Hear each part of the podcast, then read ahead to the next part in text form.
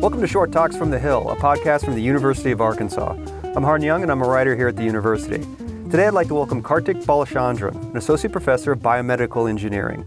Balachandran's research focuses on the development of microphysiological systems, also known as organs on chips. Balachandran has been with the university since 2012, and he's busy working on several grants, including three from the Department of Defense, two from the National Institute of Health, and one from the National Science Foundation. Kartik Balachandran, welcome to Short Talks. Thank you for having me. So let's just start with the basics. What are organs on chips and what makes them useful for research? Right, so organ on chip systems are basically what I would call an upgrade from your regular two dimensional cell culture systems that are quite commonly used uh, all across biomedical research. And what it does is it tries to recapitulate the three dimensionality, the different cell types, all the different matrix proteins and other components that exist in organs to try and create a more complex uh, model that one can use on the laboratory bench.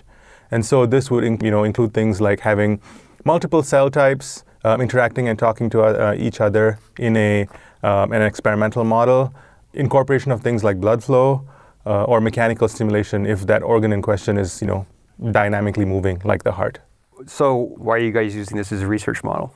Yeah, so I think um, the main motivation for using these kinds of models um, is that it is a much better mimic of what goes on inside the body. You know, short of using animal models um, or you know other um, sort of living models, organ on chip systems in, include and incorporate um, multiple different things that make an organ system more dynamic uh, and, and, it makes it more realistic.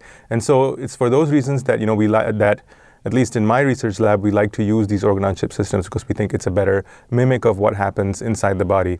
Secondly, uh, we can engineer these organ on chip systems using human cells. And so that already gives it a, you know, we can consider an upgrade from small animal like mice or rabbit models. And so uh, for these two reasons, I think, you know, organ on chip systems are advantageous in the laboratory compared to other models that are out there. So not only does it mimic human biology, but it also eliminates, you could say it's more humane. It eliminates animal testing. That is true. That is correct. Okay. And uh, how did you get into this? That's a good question. So, you know, I did my PhD uh, in Georgia Tech, and we were using mostly animal based um, cell and tissue models. And then when I went on to my postdoctoral fellowship at Harvard University, and that's where I got introduced to this field of uh, organ on chip systems. And there was, you know, a group there that was working on a um, lung on chip system, and uh, I came in there with the view of creating a heart valve on chip type of system. And so what I you know saw very quickly was the um, advantages of you know these organ on chip type of systems, like I was mentioning just before, and the possibility of you know learning some of the skills that these other research groups were using in trying to build these three three dimensional systems to incorporate different cell types, blood flow, and so on and so forth.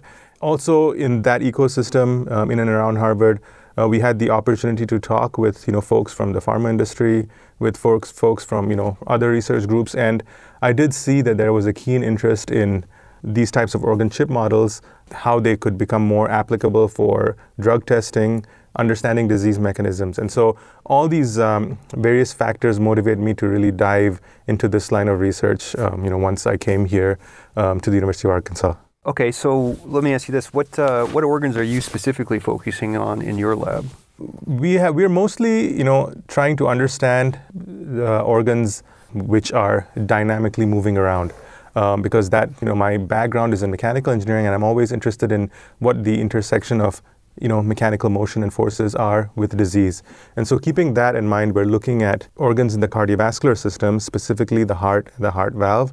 And so we have a heart on chip and a heart valve on chip that I have uh, one student each working on those systems. Another system that we're working on is the blood-brain barrier. And so we have a blood-brain barrier that is the interface between the blood and the brain. And then we've developed a blood-brain barrier on chip to look at the effects of traumatic brain injury and how that might affect the uh, blood brain barrier short and long term. Most recently, we've started working on a nasal airway on chip model, and that is a, um, a project where we're looking at the effects of particulate matter pollution and how that might affect um, nasal epithelia and any downstream uh, effects that that might have on the nasal biology. Okay, so uh, let's just take an example of, we'll use the blood brain barrier chip how do you build a working model of the blood-brain barrier? What, what, are, what are some of the broad steps you would take? So that's a great question. So we always start with um, you know what's already available in nature. So that is the actual uh, blood-brain barrier, and we typically begin first with a very deep dive into how the blood-brain barrier is. You know, I'm going to use the word engineered, but how it's made from a perspective of you know what are the cell types, how are the cell types arranged, very important uh, question is what are the length scales involved? You know, how far apart are the cells from each other, or how close are they to each other? Are there any barriers, and how thick are the barriers between these various cell types? So once we have a, and you know, all this can be obtained, you know, from either from our clinical partners or histological, uh, histopathological um, collaborators that we work with. And then once we get that information, then we ask ourselves in our research group, how can we boil that down to a simple model that is feasible for engineering in the laboratory, but at the same time incorporating some of the different complexities that exist that can give us some useful information. And so based on that, we narrow it down to, you know, two or more cell types, a couple of different proteins that make up the overall matrix that these cells are um, growing in. Uh, we know the blood-brain barrier involves blood flow, and so we, ha- we have to analyze, you know, what are the flow rates, uh, what are the shear stresses, um, how big are the blood vessels in the blood-brain barrier, and you know, can we build um, those kinds of structures in the lab? And so once we have a good understanding of you know the so-called technical requirements, we can then translate that into things that we can actually build on the bench. Once we've built it, then of course it's an iterative validation step. So we examine its performance based on different engineering biological markers, and then we see whether that mimics the actual real blood-brain barrier. And then, you know, if it doesn't, you know, we do a version two, and so on and so forth, until we feel we have achieved something that, you know, reasonably mimics what's seen in the body. And what kind of timeline does that typically take you to get like a solid working model? So you know, it's a, that's a that's a good question. You know, as researchers, we're always trying to get the perfect model, right? But sometimes you know we have to accept that you can't get that 100% perfect model. And so typically, this process would be you know would take a couple of uh, versions versions of iteration, and um, you know may take anywhere from you know six months to one and a half two years to get a model that's working. And then once we have a working model, you know, while we're using that model to ask questions, ask research questions, the iterations don't stop. So we keep you know trying to improve on it. At some point in the future, you know we can get a version two or version three that is you know working better. And so all these things are working in parallel all the time. But to answer your first question, you know, it typically takes six months to six to 24 months. So that's to get a working model, and then you can get increasingly more specific in what you study after that. Exactly. Yeah. yeah. So we can study the effect of you know the communication between the different cell types, the effects of you know traumatic brain injury. Uh, we can model transport of uh, molecules across the blood-brain barrier before and after injury. So we can do a wide variety of things with these models. Yeah, and I think that's probably setting up my next question, which is you're you've got a couple of grants with the blood-brain barrier, one of which is to study traumatic brain injuries, but the, uh, there's another one that's got a commercial aspect. Can you talk a little bit about how this technology might be commercialized for broader use? Right, exactly. So we have a couple of uh, um, SBIR and STTR grants together with um, a local startup here, Nanometronics, with the ultimate end user being the Department of Defense and the Air Force. And what they are interested in is you, being able to use this as a model to test, you know, various sort of military relevant insults that might happen to, uh, in the case of the Air Force pilots or soldiers, in the case of the uh, the Army, following traumatic brain injury.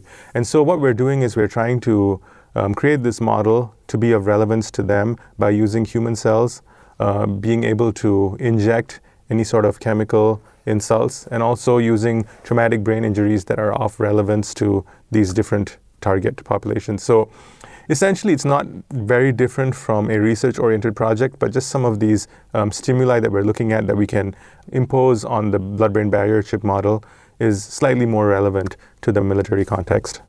So you'd have like a base model that they, they can adapt to their special needs. Exactly. So the idea here is we can build a model and that we can ship off to them, and then they can either put their cells of interest um, and you know do whatever experiments they want, or we would have the cells and we would do the testing for them, and then you know we would ship it off and they would do their biological analysis. And that's sort of the broad commercialization aspect of of this whole thing.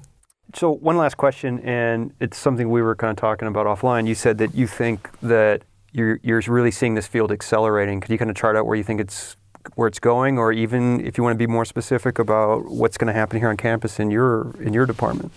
Okay, yeah. So I think, you know, like I said, mentioned, this field is really expanding. It's an exciting time to be in this particular field.